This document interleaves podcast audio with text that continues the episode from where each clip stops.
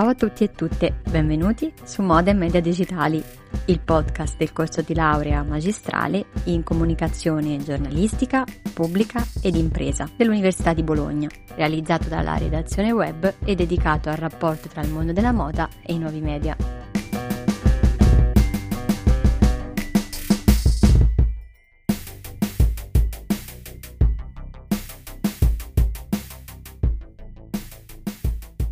Io sono Lisa. E io sono Anna. Prima di introdurre l'ospite di oggi, volevamo ringraziare tutti coloro che fino ad ora ci hanno seguito assiduamente in tutti gli episodi del podcast. Siamo arrivati alla fine di questa prima stagione di Mode Media Digitali. Tanti gli ospiti, giovani studenti e studentesse che hanno preso parte al progetto raccontandoci interessanti casi di successo e condividendo con noi spunti di analisi utili a conoscere meglio esperienze di marketing, advertising e comunicazione del settore moda. Quale modo migliore quindi di concludere il viaggio se non con un ospite d'eccezione? Oggi abbiamo con noi proprio la titolare del corso Moda e Media Digitali, la professoressa Antonella Mascio. Professoressa associata al Dipartimento di Scienze Politiche e Sociali dell'Università di Bologna da molti anni si occupa di ricerche nel campo dei fashion studies. Per chi ci segue dall'inizio saprà che l'idea di questo podcast nasce proprio dal corso tenuto dalla professoressa, durante il quale gli studenti e le studentesse hanno modo di approfondire i case studies legati alla moda e all'uso delle tecnologie digitali.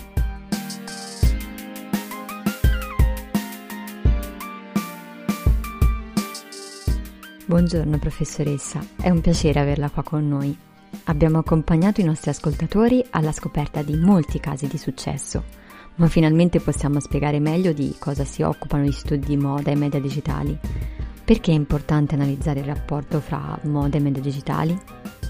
Buongiorno. Allora, il rapporto fra moda e media digitali è il risultato di una lunga storia che pone la moda in un rapporto costante e continuativo con la comunicazione, quindi i media la moda comincia a utilizzare gli strumenti di comunicazione fin dall'apparire delle prime riviste, delle prime riviste cartacee che parlano eh, di bellezza ma che sono anche forme di catalogo attraverso cui vengono trasferiti e, e comunicati e diffusi i nuovi, i nuovi stili che dalla capitale allora indiscussa della moda che era Parigi andavano a raggiungere pubblici nelle varie corti europee. Quindi senz'altro eh, l'evoluzione arrivata fino ai media digitali riguarda una lunga storia che ha anche avuto dei momenti diciamo di rallentamento di arresto, nel senso che con l'avvento di internet e soprattutto con la diffusione capillare di internet eh, attorno alla metà degli anni 90 la moda eh, si eh, comportò in modo mh, particolare, nel senso che i marchi casual, i marchi appunto giovanili hanno subito compreso l'importanza di questo strumento di comunicazione e eh, si sono subito dati da fare per eh, costruire siti web assolutamente accattivanti mh, sulla base di quelle che sono le regole della web usability e della vicinanza con l'utente fruitore e possibile consumatore, mentre le griffe di moda in quel periodo storico hanno guardato con sospetto ad internet. E quindi non avevamo siti web di Griff, um, alcune di loro, alcune di queste avevano giusto acquistato il dominio e inserito delle immagini statiche, ma non, non si erano poi, dire, espresse in altro modo. Oggi il rapporto fra moda e media digitali è assolutamente complesso. Eh, molto ramificato va a toccare tante delle eh, possibilità di espressione che questo, questo universo mette eh, a disposizione. Quindi è un rapporto molto, ehm, come dire, un rapporto che funziona molto bene da entrambe le parti, nel senso che la moda sta utilizzando moltissimo il digitale,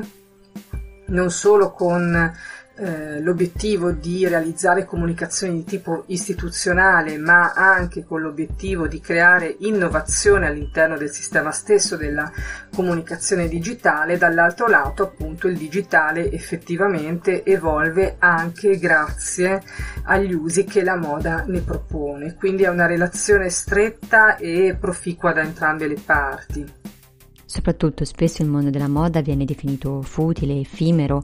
o semplice estetica, perché invece va considerato un fenomeno interessante nella definizione dell'identità sociale? Anche questa domanda è una domanda che apre in realtà a una risposta che potrebbe durare ben più di, di qualche minuto, nel senso che eh, non solo gli studi di sociologia ma anche quelli di psicologia si sono interessati a questa, questa dinamica, l'importanza che ha l'abbigliamento nella definizione dell'identità individuale e anche sociale e quindi insomma è senz'altro un campo di riflessione di studio che, che, è stato inaugurato diverso, diverso tempo fa. Ancora oggi eh, questo ruolo è investito da, dalla moda, senz'altro perché attraverso il nostro stile di abbigliamento noi raccontiamo a chi incontriamo qualcosa di noi, qualcosa di noi che significa che ci esprimiamo attraverso gli abiti che indossiamo e eh, questi abiti raccontano eh, di noi, raccontano anche della cultura a cui apparteniamo e eh, anche delle regole culturali a cui decidiamo o meno di eh, aderire. Quindi senz'altro ancora oggi la, la, moda e l'abbigliamento rappresentano dei, dei sistemi fondamentali per raccontare l'identità sociale. In ben due episodi del podcast abbiamo analizzato la relazione tra moda e serie tv, in quella dedicata a Friends e in quella sull'assassinio di Gianni Versace. Sappiamo che è una grande appassionata di serie tv, che poi sono diventate anche l'oggetto di alcune delle sue ricerche. All'interno delle pubblicazioni da lei curate, ha analizzato prodotti come Il diavolo veste Prada, Sex and the City, Ugly Betty, Gossip Girl, Mad Men, fino alla recente serie di successo The Handmaid's Tale. Che ruolo hanno avuto queste serie nel discorso moda? Questa è così una domanda che che vi ringrazio di avermi posto perché riguarda più nello specifico un ambito di ricerca a cui sto dedicando energie da, da qualche anno. E anche, anche, su questa questione è importante fare una piccola premessa, nel senso che la relazione fra le produzioni audio-video e, e la moda e quindi anche un sistema di influenza che eh, la visualizzazione di certi outfit può avere e aver avuto anche in passato sul pubblico ha una storia ha una storia piuttosto ampia, nel senso che già nel, negli anni 30 l'imprenditore Valdam eh, negli Stati Uniti notò l'influenza che le star di Hollywood avevano rispetto ai loro pubblici di riferimento, soprattutto nel momento in cui eh, indossavano un certo tipo di capi di abbigliamento in scena. Quindi la relazione con il mondo del consumo è divenuta eh, stabile a partire da quel momento perché si sono poi eh, attivati eh, manager e naturalmente costumisti, stilisti per creare dei capi che fossero simili a quelli che venivano presentati eh, sul, sullo schermo per poter essere poi acquistati da eh, le persone che avevano apprezzato queste linee e questi colori. Oggi eh, le serie tv eh, sono un eh, prodotto mediale di punta, abbiamo diverse possibilità, diversi canali di distribuzione attraverso i quali possiamo eh, appunto fruire di queste, di queste offerte e, mh, televisive che hanno dei requisiti assoluti di qualità, quindi qualità sia da, dal punto di vista eh, della struttura narrativa, della regia, del, delle scenografie, delle, del cast e quant'altro, e naturalmente anche dei costumisti e degli stylist. Ciò significa che anche l'abbigliamento ha una sua importanza, partecipa fortemente a una riuscita della, della narrazione con il linguaggio che appunto gli è proprio. Allora cosa succede? Succede che senz'altro notiamo, forse soprattutto in alcune di queste produzioni più che in altre, eh, tutto quello che è il valore non solo estetico ma anche simbolico e, e, e anche così regolativo delle relazioni eh, che parte proprio dalla differenza di eh, guardaroba che i personaggi portano, portano in scena. Dopodiché è chiaro che ci sono alcune serie all'interno delle quali il linguaggio della moda e dell'abbigliamento ha una rilevanza, come dire, di primo piano, altre in cui invece questo, questo eh, aspetto sembra eh, in prima istanza essere secondario rispetto ad, altre, eh, ad altri livelli. In primo piano laddove proprio la moda acquisisce un, una, un suo racconto, una sua narrazione più, più esplicita, quindi eh, come anche voi ricordate nella domanda, senz'altro ehm, Ugly Betty piuttosto che Sex and the City, ma anche Gossip Girl, sono delle produzioni dove il discorso moda appare in tanti eh, aspetti della, della, struttura narrativa, quindi senz'altro entriamo, usciamo da boutique eh, di Griff, notiamo shopper che mostrano appunto i riferimenti a marche molto note e così via. D'altro canto però il linguaggio della moda e la valorizzazione che questo linguaggio contribuisce a, a, a, dare alla narrazione stessa appare anche in quelle produzioni che magari sono più lontane da, dalla nostra contemporaneità. E penso ad Anton Abbey, ma anche penso a The Queen's Gambit, che, quindi la regina degli scacchi, e allora questo cosa significa? Ma significa senz'altro che il linguaggio della moda e il linguaggio dell'abbigliamento soprattutto hanno acquisito una rilevanza, eh, una rilevanza significativa nelle produzioni mediali e che eh, il loro contributo è necessario ed è fondamentale per la buona riuscita della, eh, della, serie tv stessa. Questo ci porta poi a considerare anche tutte le interpretazioni che noi possiamo trarne, che significa non solo soffermarsi appunto sul lato estetico, ma anche andare a scavare e capire quei codici di abbigliamento dove ci portano alle differenziazioni eh, di classe che vengono raccontate nella narrazione o all'evoluzione del personaggio o anche alla costruzione di un ponte fra eh, la natura finzionale del prodotto e eh, quello che è accaduto, accade nella realtà con il riconoscimento che parte delle audience riescono ad attivare rispetto a certi stili che riportano agli stilisti più in voga di determinati periodi storici e quant'altro. Quindi è difficile riassumere in poche parole quanti sono proprio questi eh, rimandi e queste suggestioni interpretative che il linguaggio dell'abbigliamento ci ehm, sollecita all'interno di una narrazione audiovisiva, senz'altro è un ambito che eh, merita di eh, essere ancora molto esplorato.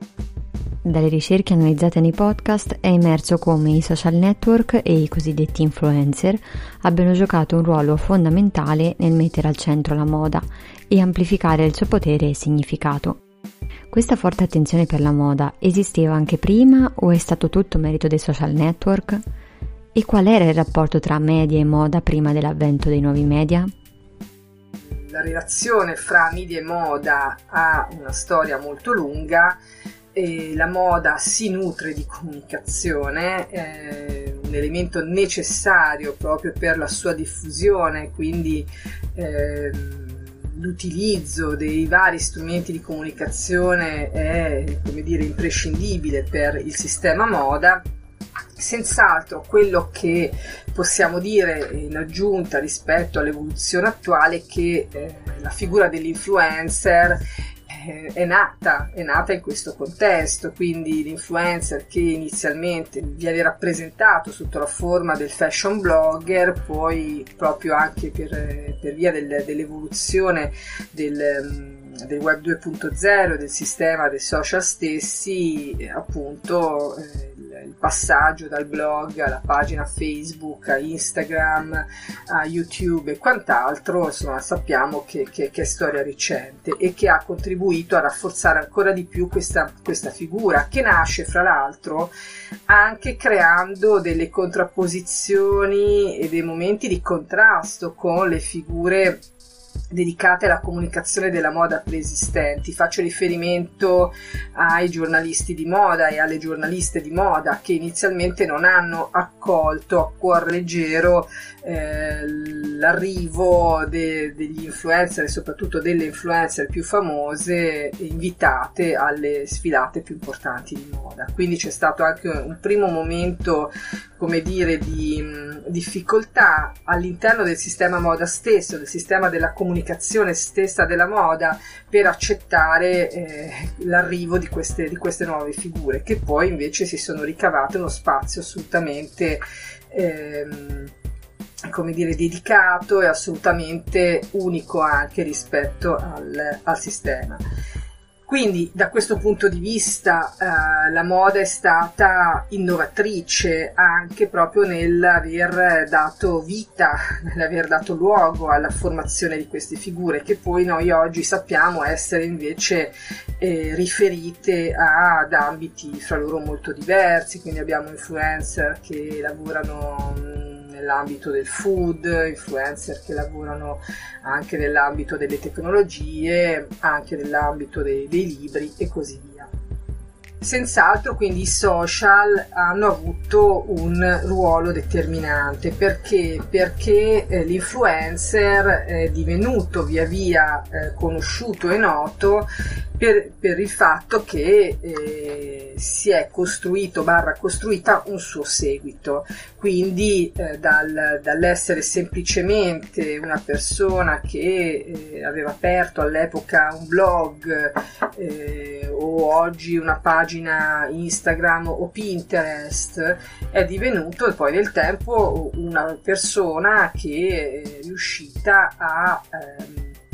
crearsi un pubblico di riferimento che evidentemente poi ha generato altro movimento, altro pubblico e quindi dei numeri che via via sono diventati importanti. Quindi eh, lo studio dell'influencer, della, dell'evoluzione anche di, di, questa figura, ma anche eh, delle personalità che oggi poi eh, hanno, investono insomma in questa direzione, ci fa anche ragionare proprio sulla mh, sullo statuto dell'idea di celebrity, perché parlando di influencer, eh, su alcuni autori e autrici, faccio riferimento in particolare a Alice Marvick, eh, hanno proprio considerato l'idea di, della costituzione di micro celebrity, quindi di forme di celebrità che vanno a ehm, formarsi all'interno proprio di eh, ambienti online e che raccolgono attorno a sé diciamo delle nicchie di pubblico che poi via via però possono anche aumentare quindi da, dall'ambiente più eh, social più interno alla rete queste figure diventano poi note anche all'interno di altri ambiti mediali. Diciamo che la consacrazione vera e propria dell'influencer eh, avviene nel momento in cui di fatto si crea un po' questo passaggio, quindi dallo spazio social diventa una figura riconosciuta, riconoscibile anche all'interno degli altri, eh, degli altri eh, luoghi mediali. Come la tv, come i giornali, eh, come appunto altri, altri spazi di questo tipo. Allora la moda senz'altro ha avuto un ruolo significativo da questo punto di vista perché ha funzionato un po' da, da apripista. Ecco, in questo senso mi sembra importante riconoscere che questa serie di avvenimenti sia effettivamente partita, partita da lì. In conclusione, quali sono i trend dal punto di vista della comunicazione che stanno dominando nel settore moda negli ultimi anni? La diffusione della pandemia ha invertito le tendenze precedenti o ha accelerato un cambiamento già in corso? E quali prospettive per il futuro? Ecco, grazie anche per questa domanda perché anche questa apre in realtà tanti spunti di riflessione, un po' come, come le precedenti, quindi eh, anche su questo c'è da dire che il, eh, il, dibattito è in corso, nel senso che siamo di fronte ai risultati, eh, agli eventi che sono accaduti in un passato assolutamente recente, quindi siamo ancora in fase di, di riflessione su tutto, su tutto, questo. Parlo al plurale perché sono temi su cui si stanno, si stanno insomma, concentrando gli studiosi oltre che gli operatori naturalmente del mondo della moda e sono temi che vengono dibattuti nei convegni, all'interno insomma di, di, di webinar e quant'altro. Allora, senz'altro la pandemia ha avuto un ruolo, ha avuto un ruolo della moda, ma come ha avuto un ruolo in qualsiasi attività lavorativa, siamo passati allo smart working, siamo passati all'utilizzo, come dire, H24 delle tecnologie, che ha eh, creato delle, eh, delle differenze rispetto al momento pre-pandemia piuttosto consistenti e significative. Nella moda questo ha determinato un, un, aumento di uso delle tecnologie, come per gli altri settori, e nuove forme di sperimentazione. Nuove forme di sperimentazione che anche qui vanno in direzioni fra loro assai diverse. Mm, da un lato la necessità di eh, trovare eh, una modalità di connessione con il proprio pubblico da parte delle griffe, dei brand, eh, pubblico non più raggiungibile per esempio attraverso il momento più significativo per la moda per quanto riguarda la comunicazione che è la sfilata, perché la sfilata comunque è un evento che solitamente si organizza in presenza. Ecco, grazie alla pandemia eh, sono state messe a punto diverse forme di creazione di sfilate online che eh, a seconda anche qua dei, eh, de, de, delle griffe de, e dei brand eh, hanno poi trovato dei modi diversi di essere rappresentate, da quelli insomma più come dire cinematografico barra televisive, quindi la, la, la cinepresa o la webcam che riprende i le modelle e i modelli che si presentano appunto su, sul palco organizzato per la realizzazione della sfilata online a modalità che invece sono anche un po' più interattive e giocose dove l'utente è portato a scegliere anche quale momento della sfilata eh, andare a guardarsi e come anche guardarselo. Quindi le modalità espressive sono davvero state molto diverse. Addirittura Gucci ha creato una sorta di eh, formato seriale per presentare i capi nello scorso autunno, quindi ha avvicinato eh, la modalità che è appunto tipica delle serie tv, dividendo in episodi questo, questo progetto per eh, mostrare comunque quelle che, che, che erano gli outfit eh, da, da, presentare come, come, novità del momento. Quindi, mm, come dire, un, una costruzione che ancora altro rispetto alla, alla, classica sfilata che vuole mettere insieme sperimentazioni di tipo diverso, nel senso che la connessione fra un certo tipo di narrazione, un certo modo di mostrare le novità e altro ancora. O anche, stavo pensando appunto, Prada che crea una sorta di momento da talk show e anche lì avvicinandosi a dei format che sono molto, molto riconoscibili, a cui appunto le audience sono abituate perché riprendono dei canoni che, che, che fanno parte insomma, del loro vissuto da spettatori televisivi, ma che è assolutamente una novità per il mondo della moda. Oppure abbiamo visto insomma Armani che ha presentato eh, a settembre dello, dello, scorso anno in prima serata la, tv, quindi la sua, la sua sfilata, anche lì andando a giocare un po' su un registro quasi nostalgico, no? l'utilizzo di un canale generalista per mostrare eh, i capi dell'ultima sfilata, seguendo eh, un... Ehm,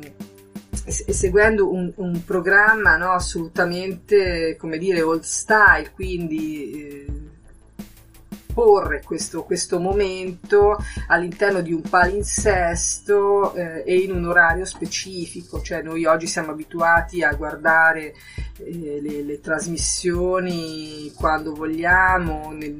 nel, momento che preferiamo e anche eh, no, seguendo un po' l'ordine che, che, che, che, ci, che ci sembra più adatto alle nostre esigenze. Invece in questa maniera Armani ha un po' giocato anche su un sistema di organizzazione dei contenuti televisivi che è veramente un po' ormai eh, desueto. Sono però di nuovo forme di sperimentazione che quindi ci fanno riflettere, ci fanno ragionare su come evidentemente la moda è in grado di giocare con i vari linguaggi mediali e quanto effettivamente eh, poi eh, contribuisca a eh, creare nuovi, nuove visioni. Ehm, concludo mm, facendo riferimento anche al format del fashion film che anche in questo caso è un prodotto che ehm, assolutamente, come dire, ha un portato assolutamente artistico e quindi va eh, annoverato all'interno dello schema de, del, del, film classico cinematografico. Ci sono appunto ormai concorsi eh, e festival dedicati proprio al fashion film. Dall'altro lato appunto è fashion, è prodotto comunque dalle case di moda e quindi ha e conserva su di sé un'impronta che eh, deriva da, da questo sistema. Ecco, quindi le prospettive per il futuro sono molto aperte, la moda ama giocare con questi, con questi linguaggi, questi sistemi di segni e di comunicazione e quindi senz'altro anche la pandemia ha dato, se vogliamo, una spinta verso proprio questo tipo di creatività.